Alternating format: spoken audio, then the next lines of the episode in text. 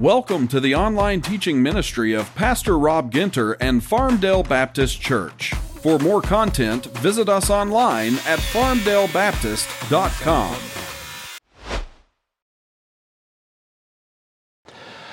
We have all been lied to by Hollywood.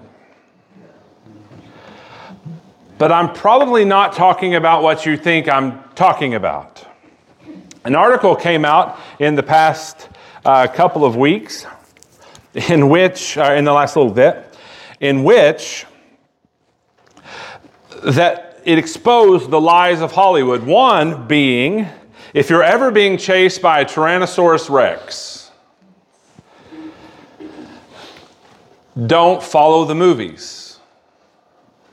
Because in Jurassic Park, the paleontologist tells them all they need to do is stand still and he won't see them. Real world paleontologists have proven that is a lie. My wife was like, is like, is that true? I was like, I read it on the internet. So, Abraham Lincoln tells us everything is true that we read on the internet. Now, but so this has been revealed as a lie. Not only is it possible for a Tyrannosaurus rex to see you just fine when an object is still or moving, uh, they're believed to have hawk like eyesight, or is at least equal to eagles in our day. So here's what that means if you're ever being chased by a T Rex, don't stand still, you'll just die faster. Don't say it wasn't practical. There you go. But that's not really practical, is it? Because the good news is uh, that you uh, will never, likely ever run into a Tyrannosaurus Rex in real life to test the story, this theory. So uh, whether it's a lie or whether it's not a lie, it doesn't really matter, does it? However, there is a lie that's being perpetrated upon the Christian church in our day that really may affect us. And it probably does matter. It does matter. And it's this one God will never give you more than you can handle. That's the lie. Scripture says that's a lie. God will never give you more than you can handle. In the scriptures, they actually tell us the exact opposite. God strategically, on purpose, intentionally gives you more than you can handle every day. Every day, you're given far more than you can handle. As we see in the book of James, why? Why does he do that? To prove your genuineness, to produce endurance in you, and to perfect you. Because everything you go through is to produce something in you that we saw last week in the book of James. We are constantly trusting God more than we can handle, and that He's doing something inside us. And you go, okay, we're, we're a little bit more spiritually mature than uh, dealing with Hallmark cards here. Could be true. However, one reason that you might not pray like you should is because you wouldn't admit it that you believe God would give you more than you can handle but you live like it in prayerlessness. So we can say we're, we are far beyond that little elementary belief that Christians around our country are believing. But our prayerlessness would attest that to an extent we have given in to the idea that God has given us what we are sufficient in ourselves to handle. Now, we are encouraged to trust God with more than we can handle because of what He is doing. And to be more specific, we're not just to pray in the midst of that, but we are to have joy in the midst of more than we can handle. Specifically, He's using what we go through to produce something in us, and we should, as we saw last week, do math that is Christian Christ is our filter for our trials. And what does that do? It allows us to look at trials and drag them over to the category of joy, pure joy. That is what James is telling us to do here in the beginning of his book to count our trials as all joy because of what we looked at last week the benefits that we saw. And literally, he triples down on why you should do this because it will perfect you, meaning that you will be perfect and complete, lacking in nothing. That's why you should do this. Because the result of it, the person is, they're genuine, they're walking the path of spiritual endurance and toughness. And what does the destination look like? The destination looks like perfection, that you may be perfect and complete, lacking in nothing. And you hear that destination. And today, you might be staring down the barrel of a trial and saying, I'm pretty far away from that. Pretty far away from perfection, being complete, and lacking in nothing. In fact, I need a lot right where I'm sitting, right where I am with what I'm dealing with. Specifically, I need, namely, I don't know what to do in this situation.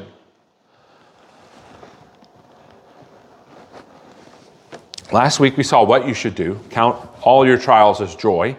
And we could have all done it in one good two hour sermon, old fashioned like. But instead, we broke it into a couple weeks.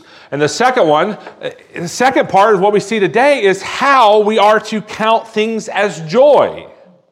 How to view our trials rightly. How do we do that? Only through divine wisdom. Divine wisdom. Wisdom that is from above. You want joy in trials? You need wisdom from God. This passage is in our Bible for several reasons, one of which, not only does God command us to consider our trials as pure joy because of what we know God's doing, but He also uh, makes it possible for us to do that. He offers wisdom for trials. He offers wisdom for trials. That's what He does. Now, what is wisdom in trials? That's very vague wisdom, and trials. Well, James is saturated in the Old Testament throughout, and as we're learning in our Sunday evening Bible study on Proverbs, which you all are invited to, shameless plug, um, wisdom is our, our working definition for, for our trek through the book of Proverbs is this wisdom is learning to live to please God. The skill of learning to live to please God. We see this in verses like Exodus chapter 28, verse 3, and Exodus 31, chapter, uh, verse 3, in which the spirit of wisdom is connected to the skill of building the temple, right? So the wisdom that you have ought to make you able to do some things that God is requiring you to do. Wisdom is skill. This kind of wisdom that we need in trials allows us to please God in trials. So it is God's desire that we would please Him as we go through hard times. He has no desire for you to rebel in trouble. His desire is that you please Him in trouble. And He also has no desire that you go through trials without Him because He sets it up, according to verses 5 through 8, so that you go to God in trials. You go to God in trials. So, what is the key to wisdom for joy in trials, according to the passage? Prayer.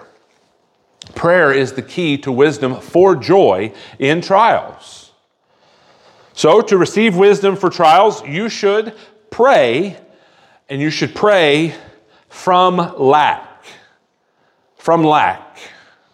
Look at verse 5. If any of you lacks wisdom, let him ask God, who gives generously to all without reproach, and it will be given him. Do you notice that God has no desire for us to go through these things without joy, but with joy through prayer in Him? And He starts it in verse 5. What's the context, right? Because normally these are two sermons, but they're normally divorced from each other.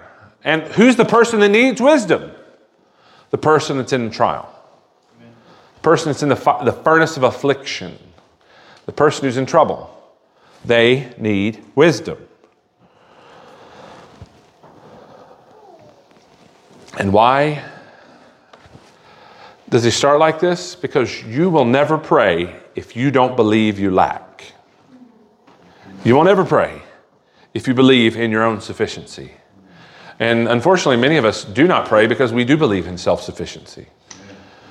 In fact, our prayerlessness is what the, our stinky, it's the stink of the breath of self sufficiency, right? Prayerlessness is the stink of the breath of self sufficiency. That's what it is.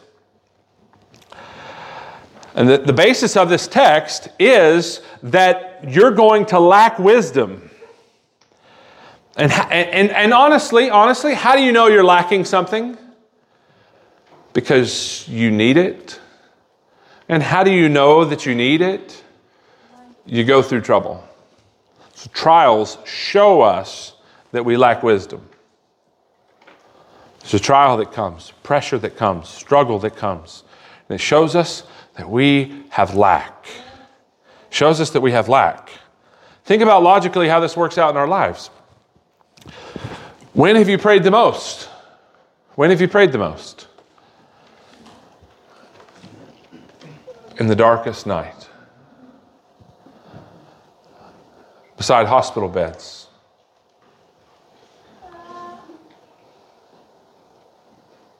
By deathbeds. In uncertainty. It brings us to face to face with our need. And in that, our weakest moments, we are driven to prayer. Think about when you prayed the least. When have you prayed the least? Probably during the smoothest times in your life. Things are going great. I assume my prayer life isn't. There's trouble. I assume my prayer life is going to get revved up right? We, we see this logically happen because trials expose lack and need for wisdom. Trials drive us to pray. Now, going back to what we see, if we believe that what we've been given is something we can handle, then we won't pray. So there has to be a shift in order to do this. There has to be a shift. Normally, all the things we go through are competitors for us praying right? Like busyness is a competitor to prayer. And social media exposes that that's a lie, right? Our phones show us that we have time to pray if we would just get off of them. But we believe we don't have time because of all the things that we have going on. So we say things like, I'm too busy to pray until, my friends, that there are trials on our to do list. Trouble comes, pressure hits, struggle is there. They drive us to pray. And it's fitting on a day like this, uh, on Reformation Sunday. Martin Luther worded it like this when he was asked by his friends, What are your plans for the day? For the following day. And he replied, Work, work from early until late. He, he replied that. He said, In fact, I have so much to do that I shall spend the first three hours in prayer. I am so busy today that I have to pray. And you go, that's, that's the dude that nails the thesis. That's, that's the kind of man that would nail the thesis that he nailed and do the things that he did and stand up against the Pope. That's a man who can go through the diet of worms. Yes, that one. Well, let me tell you, he's just a man like us. He's just a man like us. And he's just a God of, that he prayed to that is the same yesterday, today, and forever. But look at this attitude for just a second. I have so much to do, I should pray. It's like saying, I have to drive really far. I need to fuel up the tank first because the car's not going to run on fumes. But how many of our days run on fumes because of prayerlessness? So instead of things being a competitor for prayer, trials are fuel for prayer. That's the shift that needs to happen. The to do list is the prayer list. The to do list creates the prayer list, is the shift that we have to make when we pray from lack, right? We don't look at the day full of ourselves, we look at the day incapable and unable to do any of these things. Who is sufficient for the things of this day? None of us. Therefore, we must pray. We must pray because of that. And, and how do we do this? How do we do this? Well, Martyn Lloyd-Jones said we should give ourselves to every inkling to pray. Every inkling. Means you kind of want to do it, do it. Means you hear about it, do it. Means it's almost, yeah, yeah, do it. What's an inkling? It's just a little bitty nudge. Because we know that we have the propensity to, to lack and lack in prayer. But if we gave in to every inkling to pray, we would do it a lot more. That's how we would do this. So we do so praying from lack in the passage. We won't have wisdom to please God in the midst of them when we believe that we can handle what's in front of us, but the issue is that we cannot handle anything in front of us, so we always pray from our lack. That's what we do. That's what God is doing in this whole process of perfecting us and growing us, that He's placed us in trials that, trust, that, that cause us to trust Him. Place us in trials that cause us to understand our lack and pray from that. Not only that, this isn't reinventing the wheel, but we should pray from lack to God. To God in verse 5. Notice how it continues. If any of you lack wisdom, let him ask God who gives generously to all without reproach, and it will be given to him. Given him. So your eyes are opened in the moment of trial, in the moment of pressure and struggle and hits, your eyes open, you see the lack, you go to God with it. You go to God. Your eyes are open, and you go to God with it. Now, maybe there's a struggle, a family issue, where there's a rift in a relationship between you and your family. Maybe, maybe that's going on. And you've come to the place where you realize you, you lack wisdom. But you are not in the place to go to God yet. Why? And why would you not go to God? Because you have this attitude. I am, don't say your age, fill in the blank years, old, and I've been around the block a time or two, done almost everything a boy could do, I think I can handle this situation. That is a recipe for disaster. That's a recipe for disaster. Let me give you an example. There was this guy, and he was stronger than an ox. But he would get himself into to trouble. And he would use his strength to get himself out of the trouble that he got himself into. So he didn't really pray a whole lot. And he, one of his issues is he really liked women. Really, really liked women. Way more than he should have. In fact, all of his friends and all of his family were like, stay away from her. Stay away from her. And he's like, oh, her? I'm going to her house. And they'd say, Stay away from her. And he'd go to her house. And eventually, he landed one of these women.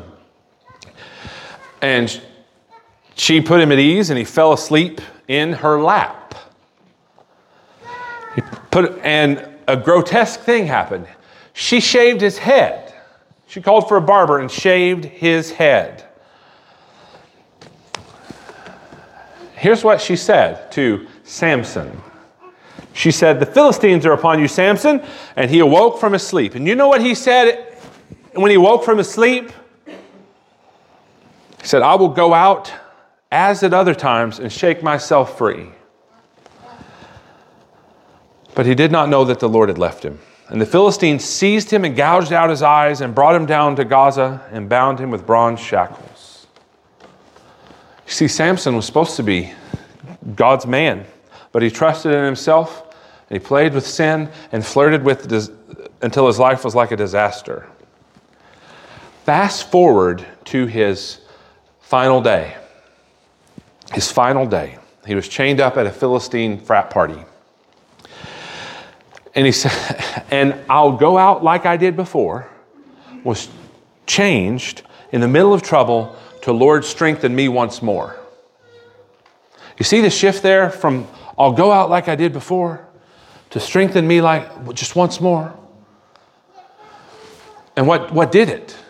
What, trans- what transformed him? He wasn't praying when the Philistines came on him, he was trusting in his own strength assuming that the Lord would make a way for him in the midst of his own disaster a millionth time, and it didn't happen. The trials brought him to God. And he prayed, God, strengthen me once more. And he brought the house down with his great strength, and he killed more on that day of the Philistines than he did in his entire life beforehand. You know why I bring up Samson? Because I'll go out like I did before, was what sealed his destruction. And it does us too. I'll go out like I did before. I'll shake myself free. I'll trust in my own resources. But you know, God is too good, too gracious, and too loving to let you keep shaking yourself free. That He will bring trials upon you that cause you to turn your eyes to Him and to say, Strengthen me once more. So, in the midst of this, when I say that we need, we need wisdom for trials and how we're going to get it is we're going to pray from our lack and we're going to pray to God, we have to repent of I'll go out like I did before. We turn away from I'll go out like I always did and shake myself free. And we turn towards, Lord, strengthen me once more. I'm incapable.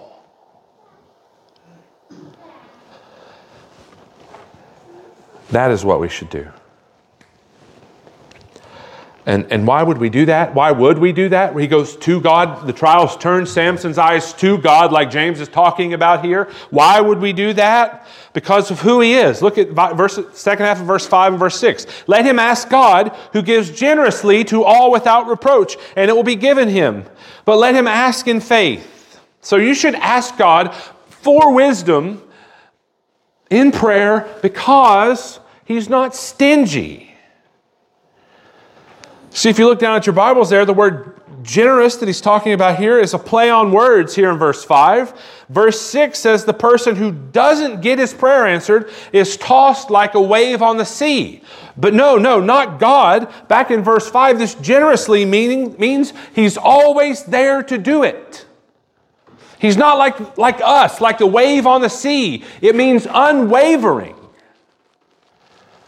So God gives wisdom in a way that's unwavering. He's always there, always ready to keep doing it. He stands ready to give wisdom to people in trials. To a select few, look at the verse. Generously to all. Now, in context, he's talking about the people of God person trusting in him in trials, to all of those people without reproach, and it will be given him.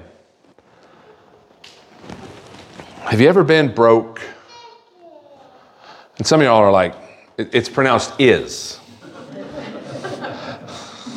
right? It's pronounced is broke. Not was I, it is I. No, see, that's not right either, right? Like, is I, I am, right? Have you ever been in trouble have you ever been, been in, in need really bad or been broke really bad and, and you're just surveying your options, right? You're trying to figure it out. And you know, and you finally figure it out and you could, you realize you're going to have to ask somebody for something. You hate that, don't you? But you realize you're going to have to do it. You're going to have to ask them for something. You're going to have to ask somebody for something.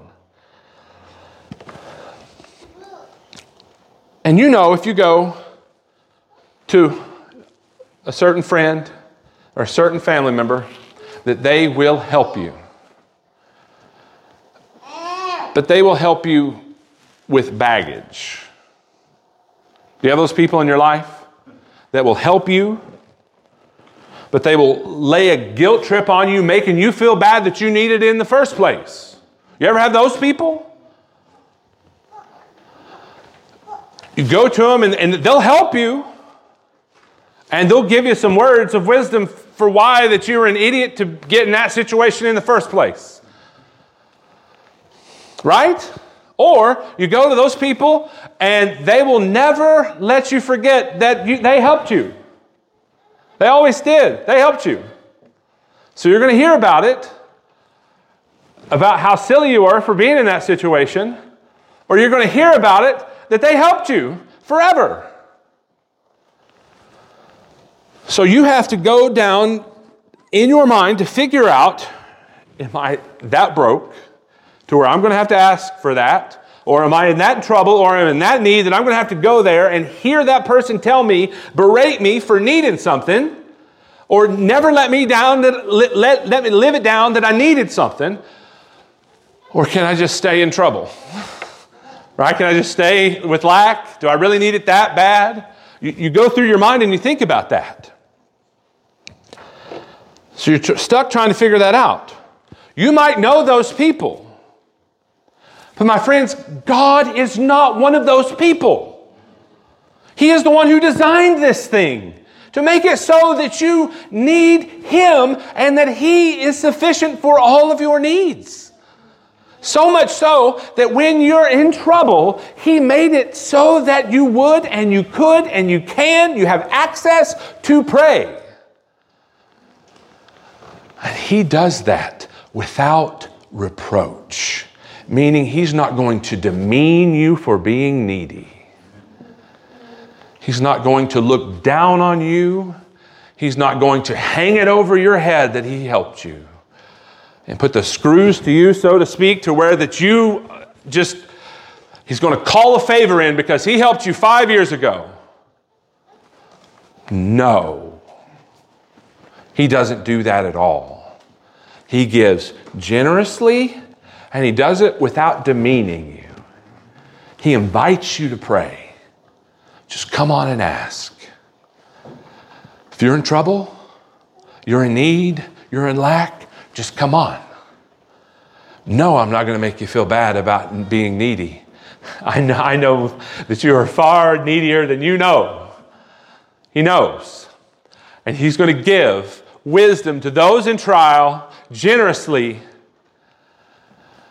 without reproach, without demeaning you, without making you feel bad for asking, my friends. He is not stingy like that. There is one caveat, though, that he offers here in verse 6. What's the caveat? But let him ask in faith, with no doubting. For the one who doubts is like a wave of the sea that is driven and tossed by the wind. That person must not suppose that he will receive anything from the Lord. He is a double minded man, unstable in all his ways. To receive wisdom from trials, you should pray from lack to God in faith. Fairly simple. From lack to God in faith.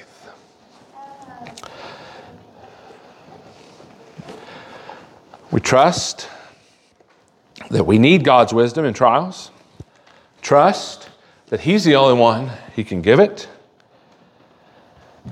The interesting thing about James here in verses 6 through 8 is he actually spends more time talking about the person who doesn't get their prayer answered than the person who does. On one hand, you should pray, trusting God to give you wisdom to handle the trial, but the focus is here the one who doesn't do that. What kind of person? doesn't expect anything from the Lord, this is the third command that we see here in the book. The first one, count it all joy. The, se- the second one, uh, ask God, if you're in trials, for wisdom. And the third command here is don't suppose. What's the, what's the third imperative there? Don't suppose that you're going to get anything from him if this is you. And then he describes it. So, we look at this. The praying faith is contrasted with the person who doesn't receive anything from the Lord. And what kind of person doesn't receive anything from the Lord that shouldn't suppose that? Well, the person that's curious about God's wisdom, curious to find out if it agrees with you. Right? God, you pray, God gives you wisdom, and you're like, I disagree. And you go on. That's a doubter. Don't expect to receive anything from God. He's not saying if you've ever doubted anything ever, then don't worry about praying. It's not what he's saying. No, this person he describes is a double minded man.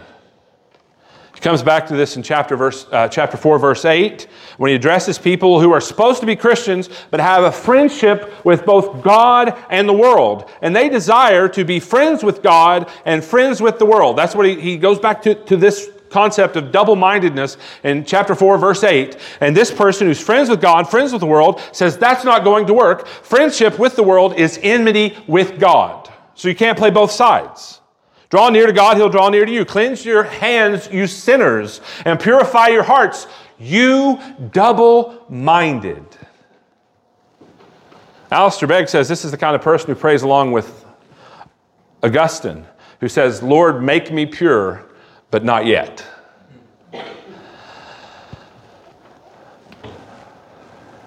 To that person, living to please God is like going on a diet. And I, several of our diets start on Monday. And, and Mondays and our weeks start on Tuesday. You know what I mean? like the, the diet's going to be on Monday, and uh, the calendar now goes Tuesday through Sunday. That's what he's talking about here. the double minded person that James is describing is like a wave of the sea tossed to and fro. He's unstable in all his ways. So, this is talking about double mindedness and unstable uh, instability that affects how we live here. Meaning, this person who's double minded is not just praying to God and doubting that He'll answer. This spiritual confusion is spreading to all his ways.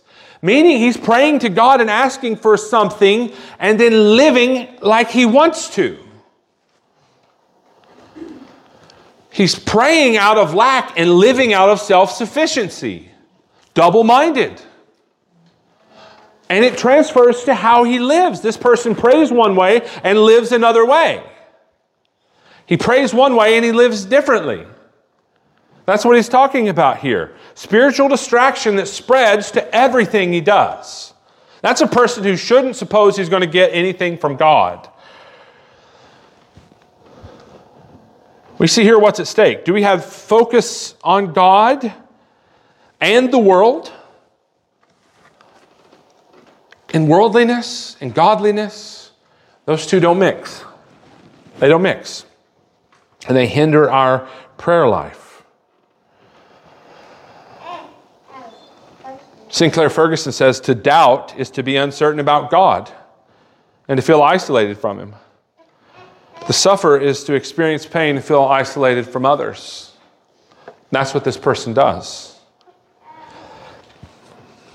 In uh, Pilgrim's Progress, which we are taking the kids through, and you can check the book out in the church library, Pilgrim's Progress for Children. I would encourage you to do that. But there is a giant in the book and does anybody know the name of the castle that the giant is in in Pilgrim's Progress? It's Doubting Castle, my friends.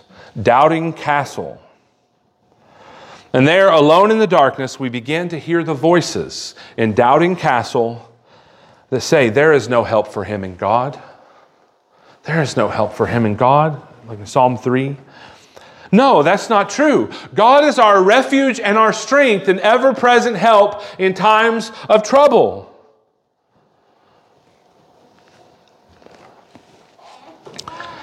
I'm not talking about not planning ahead, right? Not using wisdom to try to plan ahead. I'm saying pray trusting in God and trusting that you need wisdom from Him. He's the only source in order to receive it. We must pray in faith. Hebrews 11 says, And without faith it is impossible to please him. For whoever would draw near to God must believe that he exists and that he rewards those who seek him. So if we're praying and keeping our options open or praying one way and living another way, don't expect to receive anything from him. Don't expect that. No, trust Him as we pray for joy in trials. So, what we, should we do to receive wisdom for trials? You should pray from lack to God in faith. That's what we should do. And how do we know if, if we, we got it? What, how does, what do we do after that? You know, I don't know about you, but I've been burned far too many times. Far too many times. And now, because of this, I have trust issues. Let me give you one of them. Uh, I'm, I'm, in the drive through. My wife wants a, sausage McMuffin combo with a large pumpkin spice iced coffee. Here I am in the drive through. They hand me the bag. I make eye contact with them. Down in the bag I go, my friends. Open it up, burn too many times. Let's see if that sausage McMuffin is in this thing. Yeah, it's there with a hash brown. Thank you. And I go on. And that, that's a McDonald's order, but I'm talking, it doesn't matter. Like, I, I mean, if, if, if, we sent me with a church order, I probably wouldn't check like all 40 sausage biscuits, okay? But like, if, if it's just for us, I'm checking. I'm checking to see if I got what I asked for. That's what I do. I'm going to rummage around until I figure it out. Now, the other day, they gave me the order of the person in front of me. So do with that whatever you want. But, but I asked the question, right? I, I, no shame. I'll do it with eye contact. I don't, I don't care. I'm trying to figure out if I got what I asked for. So for us, we're praying in faith from lack to God. How do we know if we got it? How do we know it's in the bag? I spent a lot of time talking about we ought to be asking for this. So, okay, what's it look like when it gets in the bag? What's it really look like? How do we figure out if we have it? Well, that's a great question. Thank you all for asking. All together, you did wonderful we, in, in, unison. How, well, if I said we need to, to receive wisdom in trials, that's what we need. If we're asking for these things, let's go back to our order. Let's go back to the order before we check the bag. What we're looking for? We're looking for wisdom in the midst of trials. So, what is wisdom? Living to please God. Well, how do we know how to please God? How do we figure out what pleases God? Well, simply, He has revealed it in His Word. So I guess we could define wisdom in the words of James. Later on in James chapter 1 verse 22, he tells us, "But be doers of the word and not hearers only, deceiving yourselves." So the first thing that we would need to do is define wisdom in trials according to James. Let's call it like this. Wisdom is doing the word. Wisdom is doing the word in a situation. We're asking for it. What is it? Wisdom is doing the word. So we hear the scriptures and we live accordingly in our situation. And how are we going to do that? How are we going to apply God's word in our situation? How are we going to do, God, do the word here in this? Well, my friends, I think we'd have to figure out what it said. We would need to know the word ourselves. But it's not just knowing the word individually, right? It's not individual understanding here. Proverbs 13:20 says, "Whoever walks with the wise becomes wise, but the companion of fools will suffer harm. So there is wisdom in community, right? So through wise counsel, we can understand how to do the word. Through wise counsel, we need more than our brain. We need to walk with the wise in this room. Like, really walk with each other really share situations and try to figure out how to do the word in that situation. Hence why this is talking about wisdom in community. And our church covenant back there has all kinds of one another's in it. So when you join Farmdale, you read that thing, and most of it is about what you're supposed to do for somebody else, or what somebody's supposed to do for you, what you do for each other that the scriptures command. One of the commands of scripture is that we ought to walk with the wise. Proverbs 18:1 says whoever isolates himself seeks his own desire. He breaks out against all sound judgment, meaning like if you want to be a fool, separate yourself. If you want to go towards folly, separate yourself from walking with the wise. And just be by yourself. That's where folly lives in your own brain, all by yourself. So don't connect with people in the church if you want wisdom. But if you want wisdom, get it through wise counsel, get it through the scriptures together. He goes on to say in that next verse in Proverbs chapter 18 that a fool takes no pleasure in, in understanding, but only expressing his opinion. So that means that we need more voices in the room than our own. And that's why we walk in the Word with the wise. And notice also that we should work it out. This is how we know if we've got wisdom in trials, if, if we work through them. This is a directional component, meaning this isn't just knowledge. He's saying if you're in trials, don't try to just get information. No, you need information with direction. And how do we know that we have wisdom? It changes our direction. It, there is an affection, AF, affection of our direction in our life. Proverbs 9, wisdom is personified as a woman crying out, 9 4. Whoever simple, turn in here. Wisdom from God turns you, my friends. It turns you. Wisdom changes your direction. Are you ready for a change in direction?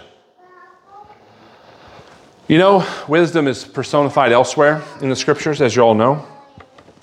Finally and fully in the book of First Corinthians, the apostles' audience aren't, aren't they're looking for wisdom. The wisdom of the age, like it's like acquiring popular opinion says the Jews demand signs, Greeks seek wisdom. Paul said, For Jews demand signs, Greeks seek wisdom, but we preach Christ crucified. A stumbling block for Jews and folly for Gentiles, but to those who are called, both Jews and Greeks, Christ, the power of God, and the wisdom of God. What is the wisdom of God in the Word of God? Who is the wise, the walking with the wise point you to? And what does wisdom look like when it's worked out? It looks like the Lord Jesus Christ in being conformed to his image. You see, we in our foolishness, we rejected God thinking that we were wiser than him. God became a man in Jesus Christ. The power of God and the wisdom of God come to a world of foolish rebels. And what does he do? He cries aloud, Whoever simple, turn in here. And it sounds something more like, The kingdom of heaven has come. Repent and believe. We turn from trusting in our own wisdom and bank our life solely on the person and the work of the Lord Jesus Christ in Christ alone. He died on the cross in our place to take our punishment and wrath from God, and He rose on the third day victorious over everything. He commands that you would understand your lack, go to God in faith, to trust solely in God become man in the person of Jesus. This isn't talking about somebody who say, says they trust in Christ while they live however they want to.